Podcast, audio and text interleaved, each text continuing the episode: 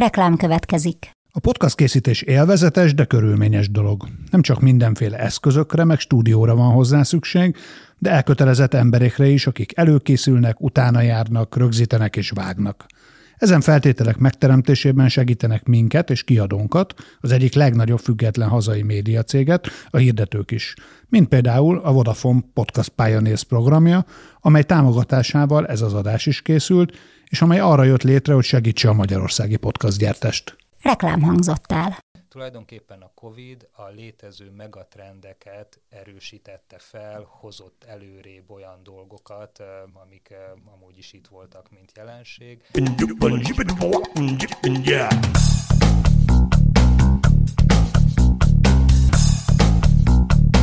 Szép jó napot kívánok mindenkinek! Ez itt a Reklámszünet, a 24.hu reklámpiacsal és kommunikációs iparral foglalkozó podcastja. Mai beszélgetőtársam Gulyás János, aki a Magyar Reklám Szövetségnek az elnöke, és a Wavemaker nevű ügynökségnek a vezetője. Ővele fogunk az iparág előtt álló kihívásokról beszélgetni elsősorban. Szia János! Szia, szervusztok! És akkor rögtön vágjunk is bele a közepébe. Az első kérdésem az az lenne, hogy most tulajdonképpen nagyjából az egyéves évfordulóját ülhetjük itt a Covid-válság elindulásának. Hogy ítéled meg ezt az elmúlt egy évet? Hogy látod, hogy hogyan hatott ez a válság arra az iparágra, amiben te dolgozol? Hát rögtön az elején lehetett tudni, hogy nagyon érintett lesz a mi szektorunk a válságban mindenféle szempontból. Vannak olyan részei a marketing kommunikációs ágazatnak, mondjuk, hogyha csak itt a fesztiválokra gondolok, vagy a szakmai rendezvényekre, amikről lehetett tudni azon nyomban, hogy nagyon nagy megszenvedői lesznek eznek a, a, a problémáknak, illetve hát azt is lehetett tudni, hogy a gazdaságot is nagyon érzékenyen fogja megütni a Covid-válság, és mint tudjuk, a reklámipar, a kommunikációs ipar az egy nagyon jó barométere annak, ami zajlik a gazdaságba. És ehhez képest eh, eh, a Magyar Reklámszövetség eh, egy kutatást csinált tavasszal, tehát viszonylag a elején a Covid-válságnak, amikor azt kérdeztük a szakmabeliektől, hogy mit gondolnak, hogy milyen hatása lesz az egész iparágra a válságnak, és akkor azért nagyon borús képet festettek az iparágban dolgozók, ami, amikor megismételtük a kutatást ősszel, azért sokkal kevésbé volt drámai, de most itt a fokozatok számítanak, tehát a nagyon-nagyon borúshoz képest lett egy kicsit kevésbé borús a várakozás. Mi volt a fő tanulsága, vagy a fő megállapítása az első kutatásnak, és ahhoz képest mi volt az, amiben jobb volt a helyzet? Hát a legfontosabb nagyon negatív várakozás az az volt, hogy a médiában elköltött reklámforintok azok radikálisan fognak csökkenni, és ehhez képest mondjuk így októberre azt gondolták a szakmában dolgozók, és úgy látták az adataikból is, a saját adataikból is, hogy azért nem minden médiatípus nem minden médiatípus szenvedte meg annyira a hirdetőknek a költés visszavágását. Azt elég pontosan jósolták áprilisban is már a kollégák, hogy mondjuk a rendezvény ágazat az nagyon fog szenvedni, és hát ezt csak megerősítette az őszi már pontosabb számok tükrében hozott jóslatuk mi, mely, mely volt az a terület, ami, ami kevésbé lett megütve, mint ahogy számítottatok rá? A lineáris televízió eh, az eh, sokkal, eh, ott sokkal kevésbé csökkentek a költések, mint amit áprilisban lehetett gondolni, vagy mint ami a alapvető várakozás volt.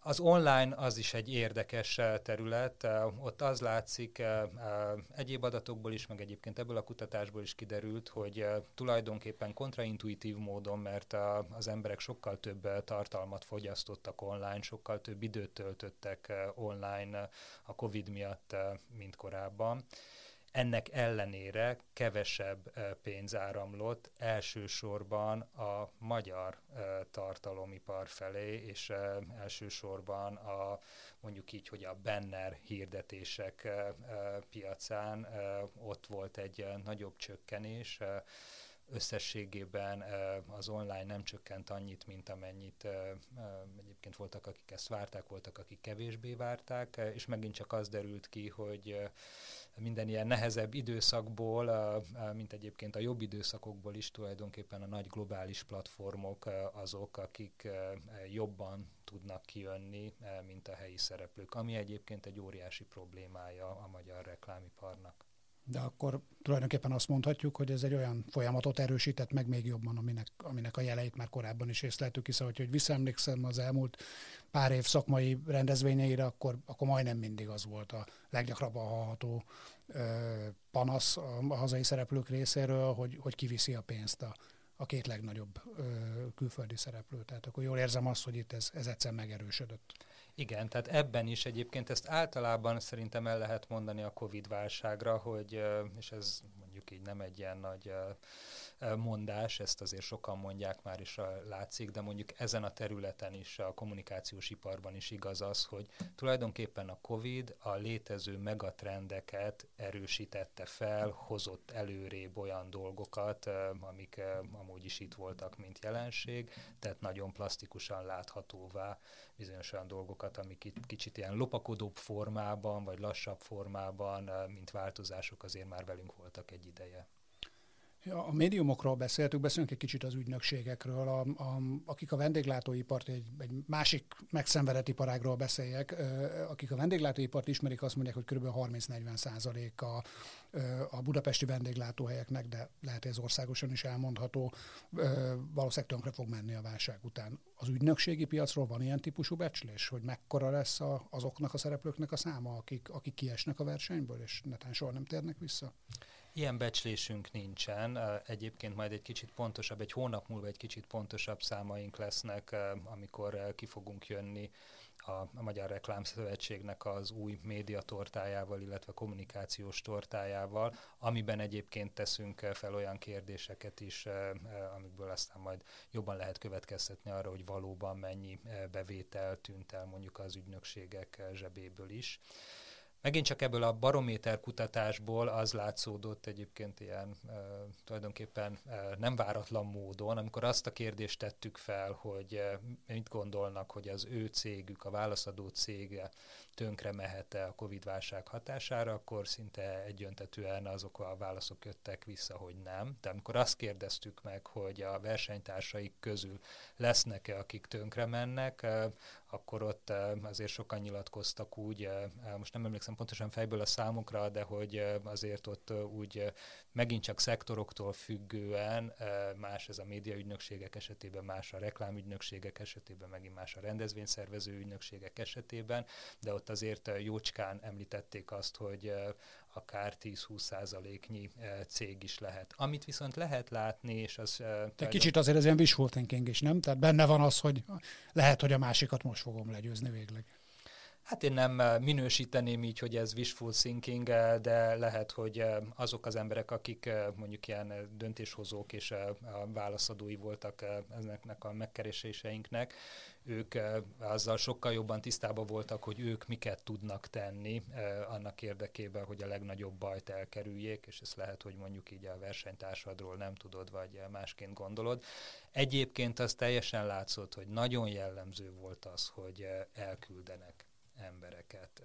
Nagyon jellemző volt az, hogy mondjuk munkaidőt vagy fizetést csökkentenek. És sajnos ez azért sok száz, illetve sok ezer embert érintett ebbe ebbe a, a, az ágazatban is. Ugye azt láttuk, most itt egy kicsit nem MRS elnökként beszélek, hanem mint tagvállalata a MAX-nak.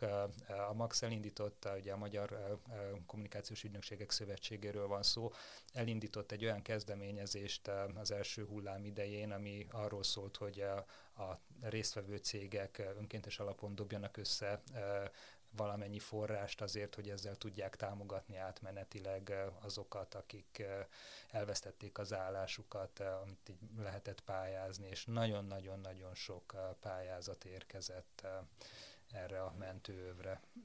Arra, erre tudsz konkrét számot mondani, hogy mennyien fordultak a Maxhoz?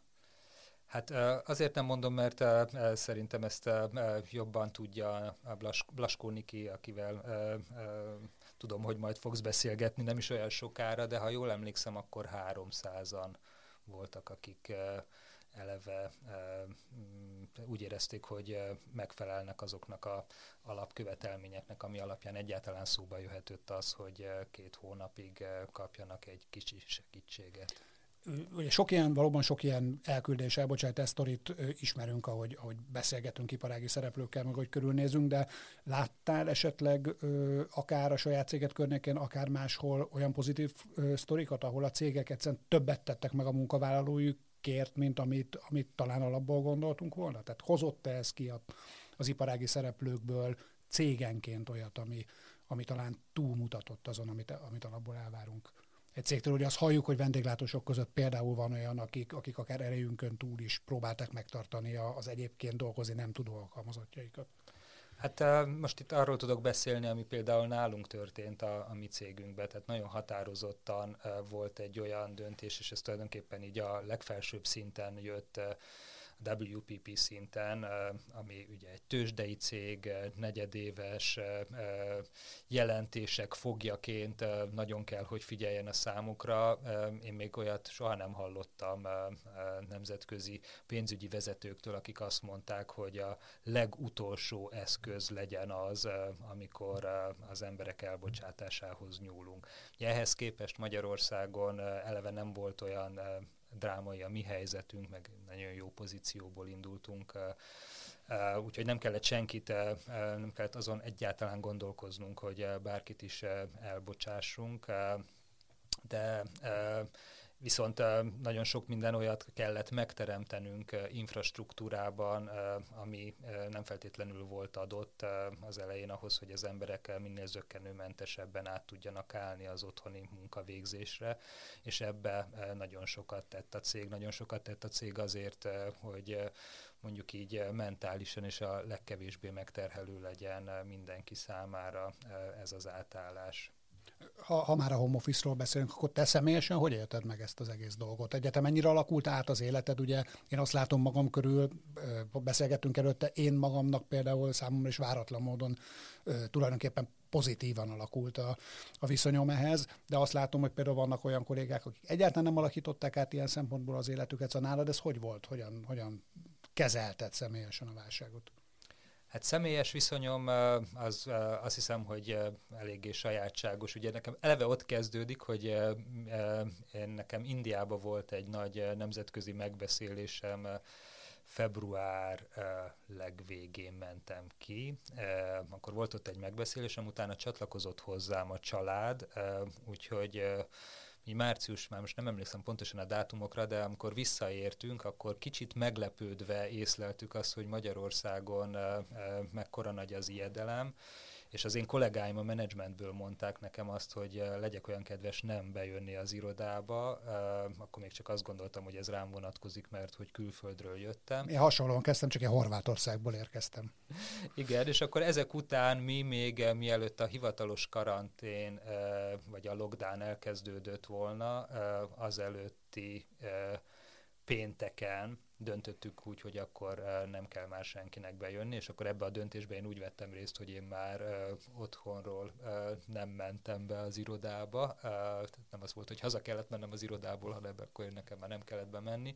És az első időszakot hát a Balaton felvidéki házunkban vészeltük át gyerekekkel, homeschoolinggal, stb. stb. Az tulajdonképpen egy ilyen sokkal egyszerűbb dolog volt, valahogy még úgy hatott az, hogy uh, oké, egy új és váratlan helyzet, ezzel jól uh, megbirkózunk. Utána ez a második menete a történetnek ez, ez olyan nehezebb volt, és én bevallom őszintén, hogy én személyesen itthon a budapesti otthonomból nem tudok dolgozni. Tehát én minden nap bejárok az irodában, nálunk teljesen szabadon eldöntheti mindenki, hogy bejön-e az irodába vagy sem. Annyi van, hogy maximalizálva van, hogy egyszerre hány százaléka lehet benne a dolgozóknak, ennek soha a közelében nem voltunk. Tehát ez így hozzátartozik, hogy van egy applikációnk, ahol mindig be kell jelenteni, hogy akkor másnap szeretnél menni dolgozni, dolgozni, hova fogsz leülni, és ez jelezne annak, aki már túllépi az éppen aktuálisan beállított 30-40 vagy 50 százalék maximumot, ugye ezek a tavalyi évnek a különböző hónapjaiban voltak ilyen különböző szinteken behúzva ezek a maximumok, soha nem voltunk a közelébe se. Én ettől függetlenül bejárok, de mondom nekem olyan szempontból egyrészt szerencsém van, hogy közel lakom a munkahelyemhez, azon kívül ugye home Office-hoz képest nekem az, hogy bent van egy saját dolgozószobám, ahol nem bukkanhat fel a hat gyerekem közül egy se. Ez egy ilyen nagyon, hogy mondjam, a munkavégzést nagyon megkönnyítő elem. Önvédelmi mechanizmus, hogyha jól értem. Önvédelmi mechanizmus, ez most persze kicsit gonoszul hangzik, nem azt mondom, én sokkal jobban tudok koncentrálni akkor, amikor, amikor nem érzem úgy, hogy közben arra is oda kell figyelnem, hogy vajon uh, Among Us-oznak-e mobiltelefonon némely gyerekeim, miközben online oktatásba vesznek részt, uh, különben is éppen ki kiabál és miért. Igen, ez, ez viszonylag ismerős. De kanyarodjunk akkor vissza, vissza az iparágnak az égető kérdéseihez. Visszatérhetünk-e szerinted valamikor, és hogyha igen, mikor az, ahhoz az állapothoz, mielőtt elutaztál Indiába. Szóval a 2019, mondjuk ugye a, 2000, a 2020 elejé, 2019 végi állapothoz. Hát attól függ, hogy miben nézzük ezt a visszatérést. Hogyha azt nézzük, hogy el fognak-e költeni a magyar reklám és kommunikációs iparágba annyi milliárd forintot, mint amennyit 2019-ben elköltöttek a hirdetők, akkor persze erre az a válaszom, hogy igen, vissza fogunk térni erős meggyőződésem, hogy ez nem 2021-ben lesz. Tehát ez legkorábban, Hanem? legkorábban 2022-ben. És akkor most arról beszélek, hogy ezek a torták, ahogy mi itt a Magyar Reklámszövetségben szoktuk őket prezentálni, a média költési torta, illetve a kommunikációs torta, amiben ugye benne vannak már a reklámügynökségi szolgáltatások, a rendezvények, a DM, amit most már adatvezérelt marketingként hívunk. Tehát, hogy ezek a torták nagysága, ez, ez újra fel fog hízlalódni. Egyelőre egyébként még az is kérdés, hogy vajon 2020-ban mennyivel és mekkorára csökkentek de a szerkezetük az biztos, hogy változott, és biztos, hogy ugye, hogy az imént beszéltünk róla, azok a tendenciák, amik eddig itt voltak, azok akkor most hirtelen több évet ugrottak előre, mire majd akkor újra azt látjuk, hogy körülbelül ugyanakkorák ezek a torták méretüket tekintve, azt fogjuk látni, hogy a szerkezetük azért elég jelentősen tovább változott. Elvileg 2021-ben lesz néhány olyan nagy esemény, ami normál esetben jelentősen mozgatja az egész reklámipar. Gondolok itt a foci elbére, az olimpiára. Tudom, hogy nem látsz a jövőbe, de mégis milyen várakozásaid vannak ezzel kapcsolatban? Egyáltalán lesznek-e vélhetően ezek az események, és hogyha igen, akkor tudnak-e ugyanolyan motorjai lenni, motorja lenni a növekedésnek, mint amilyenek egy normál évben? Szerintem meg lesznek tartva ezek az események, és igen, hozzá fognak ahhoz járulni, hogy a hirdetők több pénzt költsenek el ezen a területen, de ugye ez általában eddig úgy szokott kinézni, hogy a, a normális uh, trendhez képest ez ad egy plusz uh, erősebb löketet. Itt meg most ugye a normális trend az azt hiszem az az, hogy mondjuk a 2020-as uh, szintek ből egy kicsit és óvatosan próbálnak visszajönni a hirdetők uh, valamifele, ami a 2019-es nagyobb költést jelentett, de ez nagyon óvatos, és akkor ezt fogja egy kicsit mondjuk ott olyan hirdetőknél, ahol akik számára fontosak ezek az események, egy kicsit jobban megnyomni, de hogy nem az lesz, hogy egy viszonylag magasabb szintről akkor kap ez még egy löketet, hanem egy ilyen viszonylag alacsonyabb szintről fognak egy kicsit többet költeni.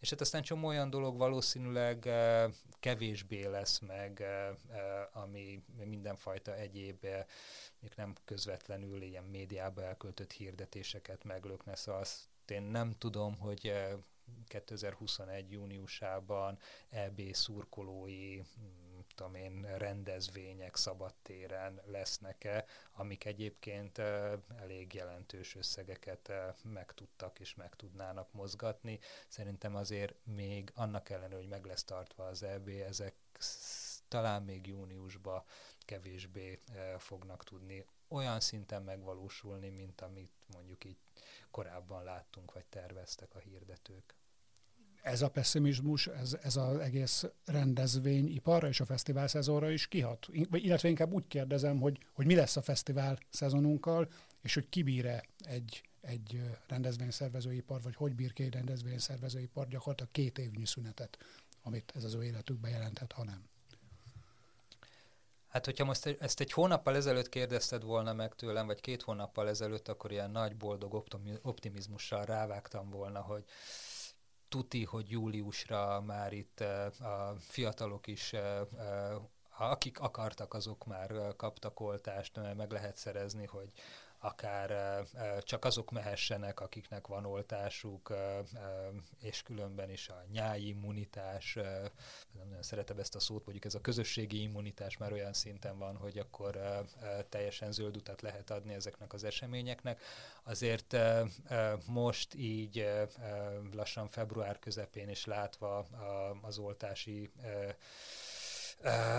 ütemet sokkal kevésbé látom azt megvalósíthatónak, hogy legyen most egy ugyanolyan nyárunk, mint ami 2019-ben volt. Szóval, hogy egy ilyen hosszú körmondat végén én azt mondom, hogy sajnos fesztiválok nem nagyon lesznek így a nyár első felében legalábbis, és még rosszabb az, hogy azt, hogy el lehessen dönteni, hogy lehessenek-e fesztiválok, hogy felelősen tudjanak ebbe dönteni, mind eh, mondjuk ilyen kormányzati szintről, mind akár fesztivál szervezői szintről.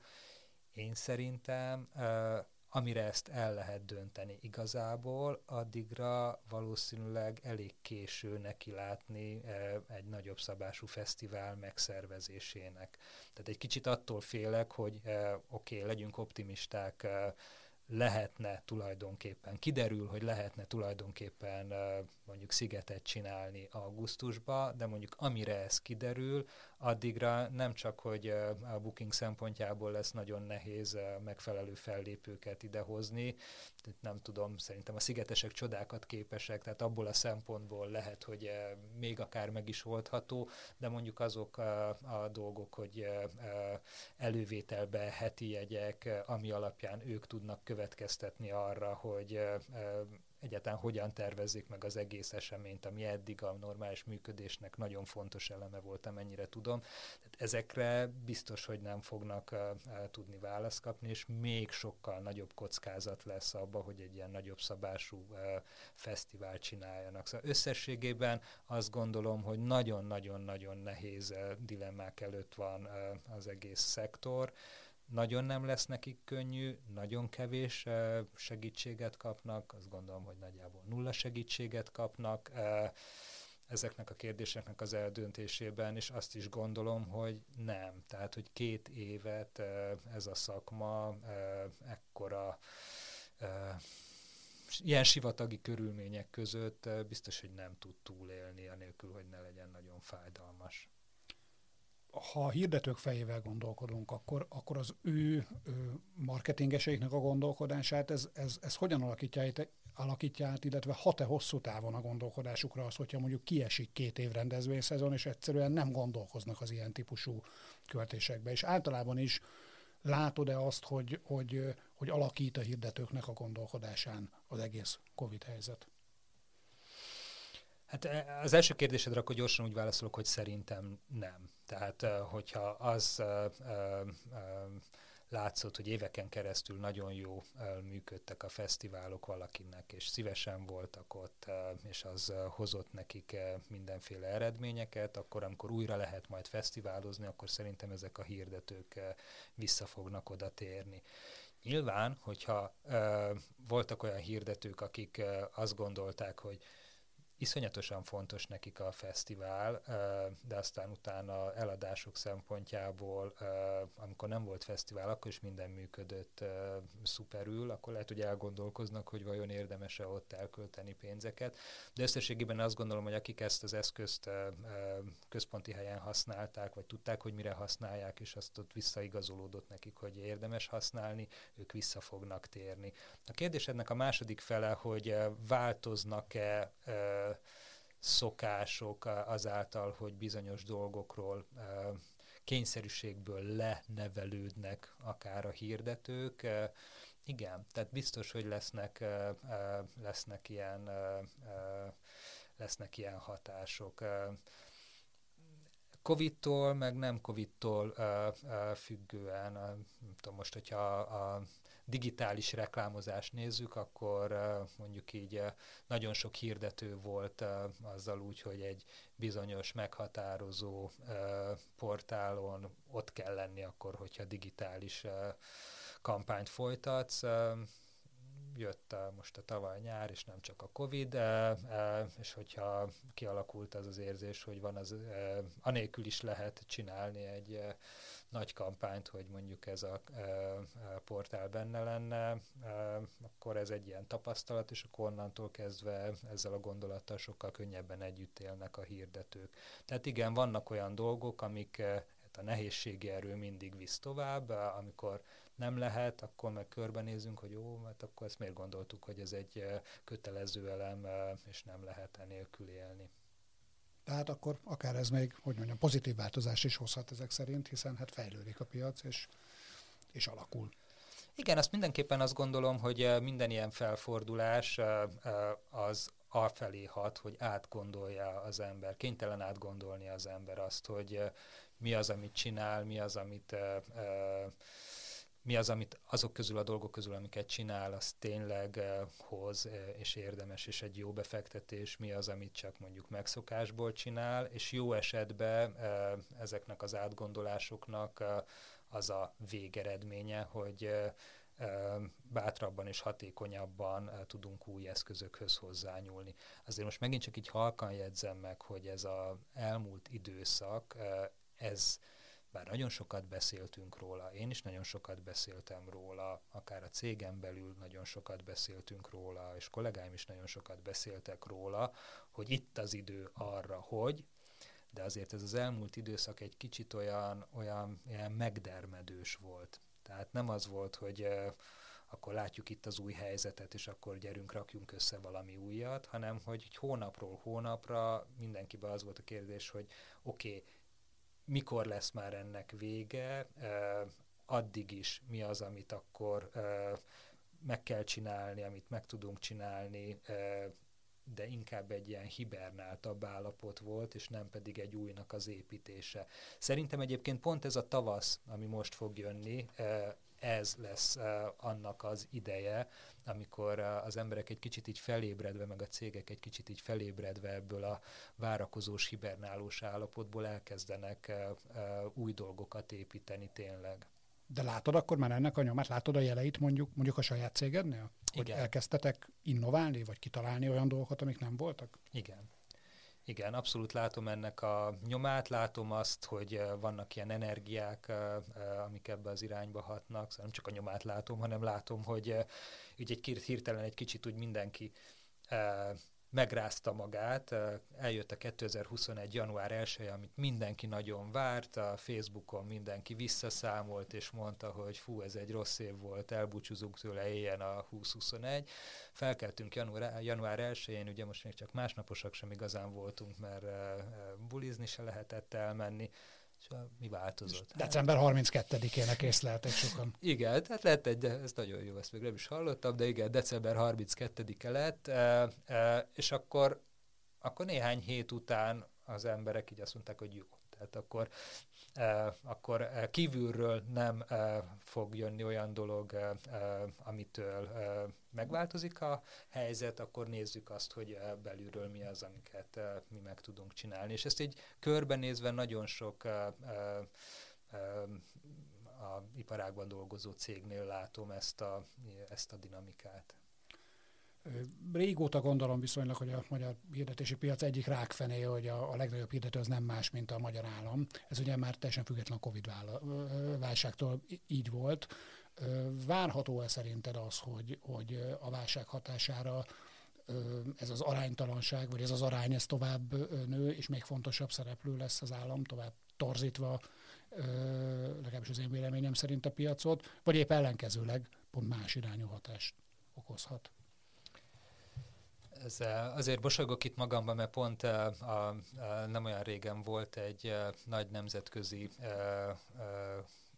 konfkólunk, egy nagyon nagy nemzetközi hirdetővel, akinek a Dél-Kelet-Ázsiában van a, az a kollégája, aki a globális média beruházásokért felelős beszerző, és ő is benne volt a kolba, és ugye az egyik ilyen kérdés az az volt, hogy 2020-ban mi történt a magyar uh, reklámpiacon, és akkor nem is volt olyan akkora nagy csökkenés, mint amire uh, lehetett volna gondolni, miért nem volt akkora nagy kö- csökkenés, és akkor ugye azért, hogyha ezt megkapargatjuk, akkor látszik, hogy van egyszer a piac-piac, uh, meg van az a piac, amit az állam uh, uh, finanszíroz, és akkor az állami költések területén uh, voltak uh, olyan uh, növekedések, uh, amik uh, valahol a piac-piac csökkenését kompenzálták, és akkor ennek ugye az eredője az, hogy akkor Magyarországon nem volt annyira drámai a 2020-as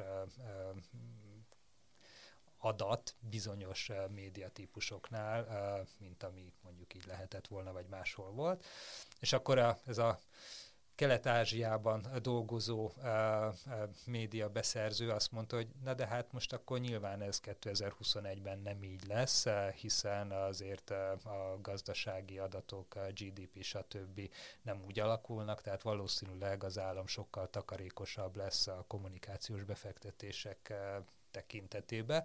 És akkor hát ugye mi ezt így hallgattuk, ezt a logikát, és néztük a Teams-be a, a, a teljesen logikus levezetést, de hát akkor a, akik a magyar piacot kicsit jobban ismerik, arra gondoltak, hogy 2022-ben választások lesznek, különben is milyen dinamikák és gondolatok vezérlik az állami beruházásokat a, a meg az állami költéseket a kommunikáció területén, és akkor úgy ingattuk a fejünket, hogy szerintünk lehet, hogy csökkenni fog, és csökkent 2020-ban is a GDP, és 2021-ben sem fogunk még gazdaságilag úgy kilábalni, de nem nagyon hisszük, hogy az állami költések csökkenni fognak 2021-ben.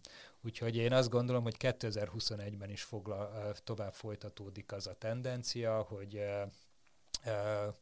az állam egyre nagyobb szeletet hasít ki magának az össz kommunikációs költésekből. Piaci cégeket képviselő szervezetként ezt jónak, rossznak vagy semlegesnek gondolod az egész iparág helyzetére? Egyáltalán várható-e az, hogy ebben valamikor belátható időn belül szerintetek változás lesz? Hát ezt most így egy kicsit messzibbről indítom ezt a választ. Egyrészt az, hogy az állam, mint szereplő, a legnagyobb szereplő az összes többi szereplőhöz képest, ez nem egy magyar sajátosság, tehát ez más mondjuk nyugat-európai piacokon is lehet így, az államnak igenis nagyon sok módon felelőssége. Túl sok ilyen piacot azért nem ismerünk. Hát a, ekkora mértékű talán nem, de mondjuk az, hogy egy nagy szereplő az állam, azzal szerintem és ezt mondom szakmai szervezet vezetője is, ezzel igazából nincsen semmi probléma.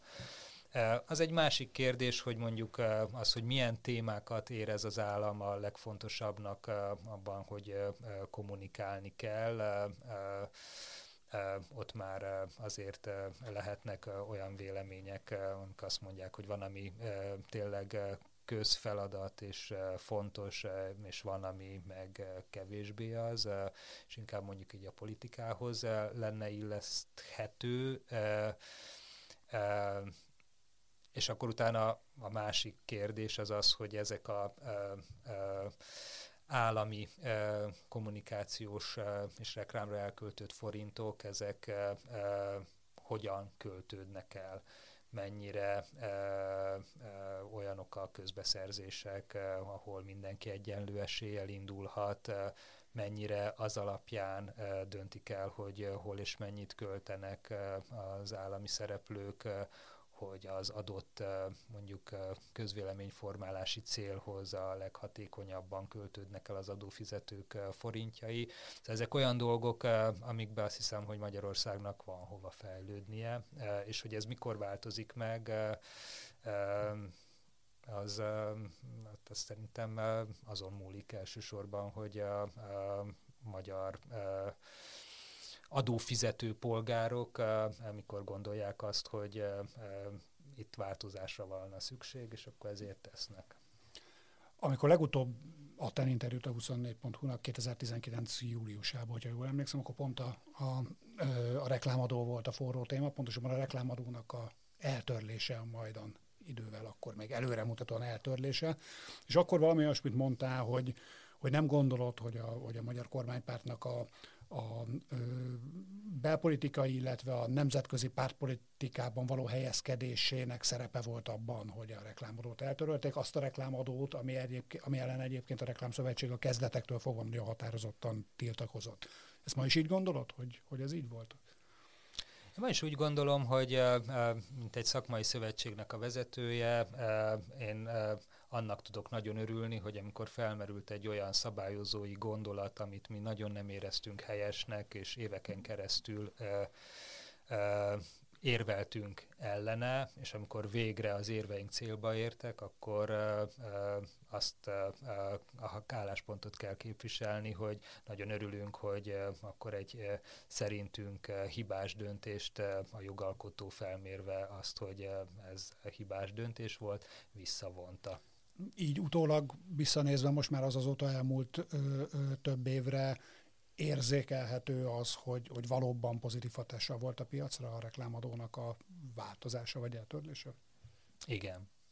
Teljesen egyértelműen pozitív hatással volt, és teljesen egyértelmű az, hogy ez segítette az összes magyarországi médiavállalkozást, és tulajdonképpen az, hogy nincs reklámadó, illetve az, hogy volt reklámadó, jobban sújtott bizonyos médiavállalatokat, akik mondjuk nem tudták a piac piacról könnyen ellensúlyozni azt, hogy mit kellett befizetniük adóba voltak olyanok, akiknek eh, könnyebb volt ez, eh, mert nem csak a piac-piacra tudtak támaszkodni abban, hogy eh, nagyobb legyen a bevételük. Tehát ilyen szempontból számukra is egyértelműen kedvező volt ez a dolog. De összességében azt gondolom, hogy a, ha a médiavállalatoknál több pénz tud maradni, és amikor eltörölték a reklámadót, ez ezt jelentette, ez azt, a köve, ennek az is lett a következménye, hogy a médiavállalatok tartalomba többet tudtak beruházni, ezt meg is tették, én szerintem most nyilván nem egyenes okokozati összefüggés, tehát mások miatt is, de mondjuk, hogyha megnézzük, hogy saját fejlesztésű tartalmakra ki hogyan tudott többet beruházni mondjuk az elmúlt két évben, akkor vagy az elmúlt másfél évben, akkor látszik az, hogy hogy több saját fejlesztésű tartalom lett. Nyilván egyébként mondjuk, hogyha lineáris televíziókat nézzük, akkor világos, hogy őket a piac is erre nyomta, tehát azzal tudnak jól versenyezni, de így volt arra lehetőségük, egy kicsit több pénzük volt arra, hogy ezt meg is csinálják. Ha, ha már a tévés piacról beszélünk, akkor ugyanebben az interjúban ö, mondtad azt, hogy, hogy a legnagyobb, egyik legnagyobb problémájának a, a piacnak azt érzett, hogy a, hogy a tévés árak azok nagyon alacsonyan vannak Magyarországon, és ez meghatározza az egész piacnak az árszínvonalát, és ez képez valami olyan gátot, ami miatt, ami miatt nem tud egyről a kettőre jutni ez a piac. Ezt, ezt így gondolod most is még, illetve volt -e ebben változás azóta? Nem volt ebbe változás, ez továbbra is egy nagy strukturális rákfenéje a magyar reklámiparnak valamilyen furcsa együttállás miatt azzal, hogy Magyarországon tulajdonképpen egyedüliként egyszerre indult el két és viszonylag erős nemzetközi háttérrel rendelkező kereskedelmi tévécsatorna, Ez akkor egy olyan árversenyt indított el, aminek az lett a következménye, hogy így a tévéárak viszonylag alacsony szinten régiós összehasonlításban is alacsony szinten indultak el, és ahogy szépen lassan a televízió vált az egyik legmeghatározóbb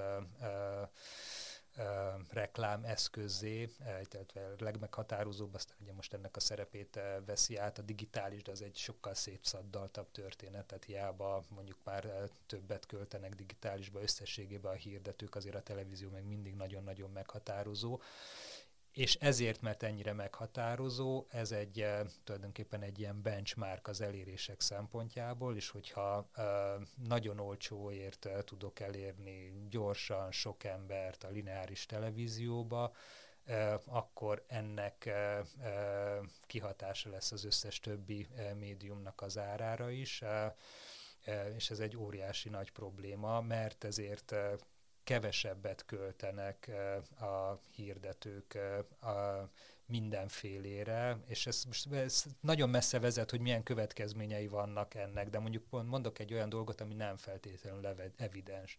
Azzal, hogy Magyarországon ö, olcsóért lehet tévéreklámozni, nagyon sok ügyfélnek van egy ilyen általános aranyszám a fejébe, hogy ahhoz képest, hogy mennyibe kerül egy kampány, ahhoz képest mennyit akarok ráfordítani arra, hogy előállítsam a reklámfilmet. És az, hogy sok béna reklámfilm van Magyarországon, vagy nem a magyar helyzetre kitalált és leforgatott.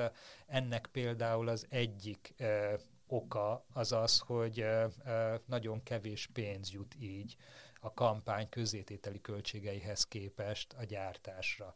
És mondjuk Lengyelországba nem csak egy kampánynak a közétételi költsége abstart négyszer annyi, hanem innentől kezdve a reklámfilmre fordít, a reklámfilm elkészítésére fordítható összeg is sokszor négyszer annyi, Csehországban meg kétszer annyi. Tehát ha legközelebb egy béna TV reklámot látunk, akkor ne a rendezőre haragudjunk, hanem, hanem arra, hogy az árszínvonal Magyarországon alacsonyan van, és emiatt nem jut elég a gyártásra, hogyha jól értem.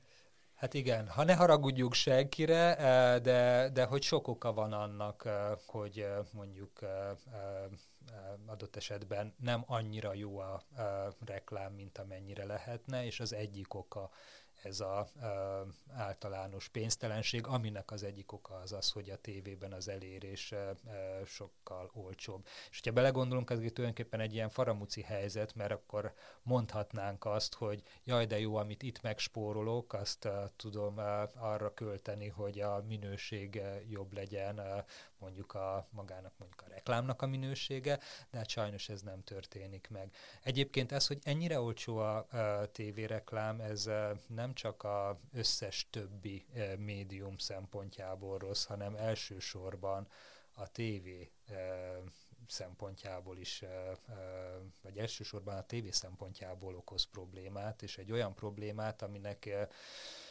amivel azért hogy nagyjából elég gyorsan szembe kéne, hogy nézzenek a hirdetők is, a médiaügynökségek és a, a hát már tíz éve beszélünk is. erről, vagy 15 éve, amióta én így emlékszem, azóta szóba-szóba jön ez, hogy nagyon olcsó. Tehát valószínűleg akkor nem fognak tudni ezzel szembenézni, nem? Uh, igen, de mondjuk egy uh, ideig lehetett azt mondani, hogy nagyon olcsó, és ez igazából a média tulajdonosok problémája. De ők nem nem keresnek annyit ezzel, de minden többi szereplő, elsősorban a hirdetők számára ez egy nagyon klassz helyzet, hiszen olcsó. Lehetett ezt gondolni. Most már szerintem senki nem gondolhatja ezt, hiszen a hirdetők is látják, hogy mi lett ennek a következménye. Az lett a következménye, hogy egy átlag magyar tévénéző több mint száz reklámmal találkozik egy nap. Iszonyatosan hosszúak a reklámblokkok. Azt tehát nyilvánvaló, hogy ugyan kereskedelmileg ki tudjuk mutatni, hogy ott vannak a TV készülék előtt a nézők, de az, hogy mennyire hatásos az én egy reklámom ebbe az egész napi dömpingbe és folyamba, az azért már sokkal kevésbé igaz. Hiszen tudjuk, hogy ha ott ülünk, akkor is másik képernyőket is nézünk közben, ami régen nem volt. Többek között, de mindesetre egy ilyen, ha azt gondolnánk, hogy most mondok valamit, tízszer annyiba kerülne mondjuk egy tévéreklám, és ezért tízszer kevesebb márka engedhetné meg magának, hogy ott legyen a tévébe, könnyen lehet, hogy tízszer hatékonyabb lenne azoknak az az elérés, mint, mint most. És ugye itt az a kérdés, hogyha egyre több reklám van, és egyre kevésbé működnek ezek mondjuk úgy, mint régen, és egyre jobban zavarja a nézőket, és egyébként a média tulajdonosoknak sincsen annyi pénzük, hogy megfelelő minőségű tartalmat állítsanak elő, akkor mikor jön el az a pont, amikor egyszer csak a néző fogja azt mondani, hogy nincs értelme nekem uh, lineáris televíziót fogyaszt, fogyasztani. Egyébként vannak alternatívák, egyébként azok uh, uh, magyarul is beszélnek, ami sokáig azt gondoltuk, hogy egy óriási gát. Nemrég volt egy olyan hír, ami már így a mesterséges intelligencia uh, alkalmazását arra mondta, hogy Morgan Freeman is mondjuk magyarul fog tudni beszélni, tehát szinkron színészek se kellenek. Ez az idő, ez uh, nagyon nem sokára uh, itt lesz, uh, és abban a pillanatban, amikor itt lesz, eh, lehet, hogy eh, egy ilyen eh, viszonylag gyors lefolyású összeomlása lesz annak a tévés reklám piacnak, ami egyébként most nagyon jól szolgálja a hirdetőket. És én ezért mondom, hogy a hirdetőknek itt most igenis van felelősségük abban, hogy elgondolkozzanak azon, hogy vajon nekik évről évre azt kell megpróbálniuk, hogy minél olcsóbb árakat sajtolnak ki eh, mondjuk a televízióktól, vagy pedig van abba felelősségük, hogy a magyar tartalomipar tudjon működni, legyenek színvonalas és sokszínű, és Magyarországon a magyar fogyasztóknak előállított tartalmak. Ebbe felelőssége van a hirdetőnek, felelőssége van a média tulajdonosnak, felelőssége van a közvetítő cégeknek, mint a médiaügynökségek, felelőssége van a szabályozónak, és úgy ideje volna, hogyha mindenki szembenézne ezzel a felelősséggel, és a, amit a saját maga portáján ez ügyben tud tenni, azt nem csak hogy megtenni, hanem megpróbálná összehangolni a többi szereplővel is. Együtt ülünk ebben a hajóban. Ha, ha már a közös felelősségről beszélünk, akkor még egy ez záró kérdés, ami egy kicsit visszautal azokra a közéleti témákra, és amiről is szegről végről beszéltünk. Ugye egy ö, közelgő választási év előtt ö, állunk, és alig, hanem az idei év is már egy kampányév lesz ö, részben, hogy visszatekintünk a, az elmúlt évekre, azt látjuk, hogy Magyarországon nem úgy alakul a, a médiapiac helyzete, hogy a sokszínűség burjánozna, és hát, hát látszik az, hogy, hogy, hogy vannak arra való törekvések, hogy bizonyos szereplők hangja kevésbé hallatszon, hogy finoman fogalmazzak. Az volna a kérdésem, hogy iparági szervezeti vezetőként és, és piaci szereplőket képviselve Mennyire érz, ér, érzed a, a felelősségetek abban, mennyire lehet egy iparági szervezetnek szerepe abban, hogy az a típusú média sokszínűség ne sérüljön tovább Magyarországon, mint ami, ami, ami legalább az, ami most van, ugye amikor ezt a beszélgetést fölvesszük, az pont az a nap, amikor, amikor megszületett, pontosan az utáni való nap, amikor megszületett például a Klubrádió sorsával kapcsolatos döntés, tehát érezzük azt, hogy itt legalábbis nem sokszínűbbé fog válni a következő másfél évben, egy évben a, magyar médiapiac. Mennyire fontos ez a piaci szereplőknek, hogy ez a helyzet ez ne fokozódjon? Hát, hogyha piaci szereplőket uh, úgy vizsgáljuk, hogy csak a saját üzleti, uh, szűken vett uh, üzleti céljukat és érdekeiket nézzük, akkor nagyon sokszor az derül ki, akármerre nézünk a világban, hogy végül is ez nem kell, hogy egy ilyen fontos szempont legyen virágzó reklámipar van Oroszországban, Törökországban, tehát hogy ez nem feltétlenül egy ilyen elsődleges üzleti cél. akkor, hogyha a cégek egy kicsit azért tágabban vizsgálják azt, hogy, hogy mi a saját felelősségük, és milyen társadalomba kívánnak tevékenykedni, akkor én azt gondolom, hogy egy kicsit szélesebbre kell nyitni ezt, a, hogy miért vagyok én, mint céges szereplő felelős, és ez ugyanúgy igaz nem tudom én, egy amerikai cég esetében, Black Lives Matter kérdésében, vagy pedig egy magyar cég esetében abban a szempontból, hogy mennyire tud sokszínű média termékekre támaszkodni, nem csak úgy, mint reklámozó, hanem úgy is, mint ebben az országban élő ember, és egy olyan cég, aki tulajdonképpen nagyon sok esetben szépen leírja, hogy mi az ő missziója, ami túlmutat azon, hogy nem tudom én éppen üdítőital gyárt, vagy tetőcserepet, vagy éppen telefon szolgáltatást tesz lehetővé, hanem azért most már minden cég próbálja úgy megfogalmazni a, az ő szerepét a társadalomba, ami nem csak egy ilyen gazdasági aktorként értelmezhető. Tehát ilyen szempontból azt gondolom, hogy mindannyiunknak van minden döntésünkben felelősségünk abban, hogy milyen országba szeretnénk élni.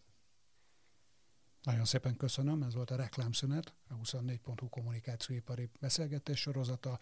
Két hetenként jövünk majd hasonló beszélgetésekkel a 24 ponton hallgassatok minket. Sziasztok! Köszönöm szépen Gulyás Jánosnak, beszélgető partneremnek, a Magyar Reklámszövetség elnökének. Nagyon szépen köszönöm én is.